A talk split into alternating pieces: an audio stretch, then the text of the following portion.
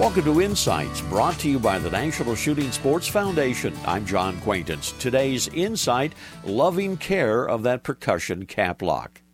I'm somewhat of a traditionalist when it comes to muzzle loading. I deer hunt with a percussion cap lock muzzleloader. No inline muzzleloader for me. I'm just too much of a traditionalist. Now, I've learned over the years that my beloved percussion cap lock can be somewhat finicky, so I have to take special care to make sure that it's going to go bang when I pull the trigger.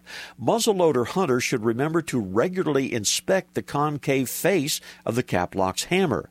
Now, the remains of fired caps sometimes stick in the hammer's hollow face, and a buildup of just two or three caps can actually cushion the hammer's fall just enough to prevent the next cap from firing. It has happened to me. That's why I'm sharing this information with you.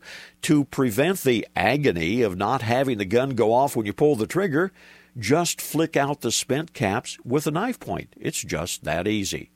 This reminder, join the National Shooting Sports Foundation in celebrating its 50th anniversary by visiting nssf.org/insights. Lots of information about the shooting sports and a chance to win a $500 shopping spree in NSSF's 50th anniversary sweepstakes. This is John Quaintance.